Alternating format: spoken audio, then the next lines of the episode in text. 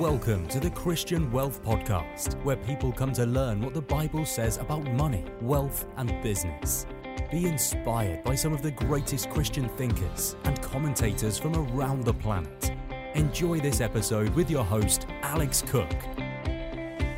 It is time for another edition of Finance Matters. Joining us once again is Alex Cook from Wealth with Purpose. Hey, Alex, welcome back. Thanks, mate. Great to be with you. Now, today what we want to do is continue our series on generosity, and I thought today, let's kind of start with some of the options. Say someone's been listening over the last few weeks and they've thought, yeah, I'm inspired and encouraged to be more generous. Let's get really practical. Where does that generosity go? Who do they give to? Yeah, look, it's a great question. And look, there are a couple of areas, when we read the Bible, there's a couple of key areas that we should be sowing into as believers. So one that's really obvious throughout both Old and New Testaments is the poor.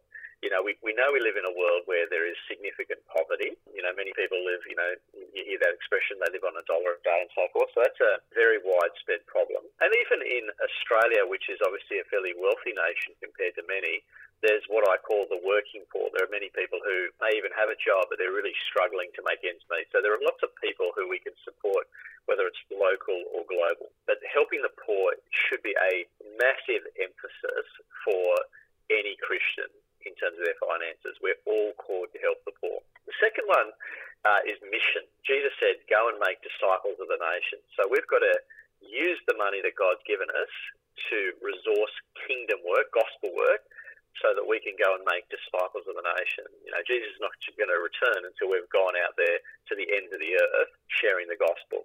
I feel that one particularly strongly because I've got a sister who's a missionary in Japan. Then there's those who minister the gospel to us, so those who are involved directly in ministering to people uh, and supporting them in their work that they're doing.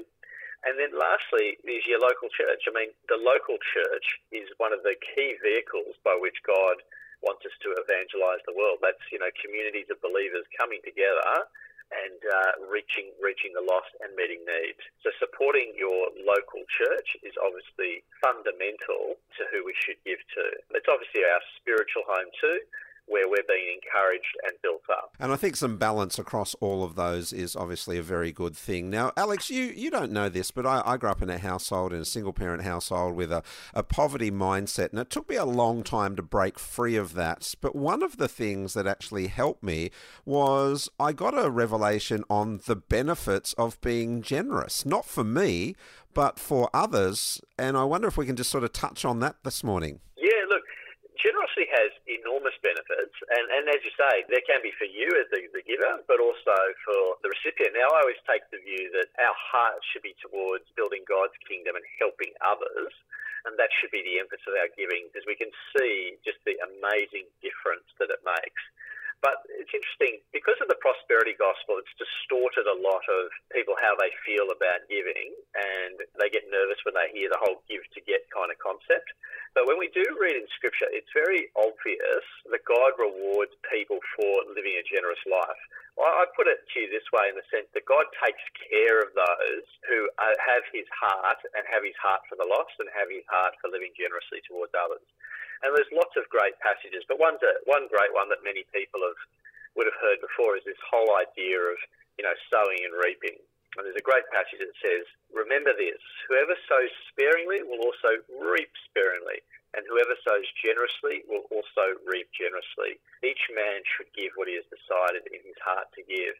And really, that's what it's ultimately about. Generosity is, and money in general is a heart issue. And interestingly, you know, God often does test us, particularly with our money, um, but he's not testing us so he can figure out what we're like. He's testing us so that we can see what we're like. Yeah. And so we, we we we get exposed to how generous we really are. But when we do that and we, we do see what we're really like, we then have an opportunity to respond, to become more generous, and then to experience the joy of generosity. So Jesus says better to give than to receive, and that's because there's such a great joy in being able to make a difference in other people's lives, seeing the fruit of it, seeing people come to Christ, see people's needs met. There's a great joy in that. Some great advice once again from Alex Cook. We're going to continue our generosity series next week here on Finance Matters. Looking forward to catching up with you then, Alex. Excellent. Thanks, mate.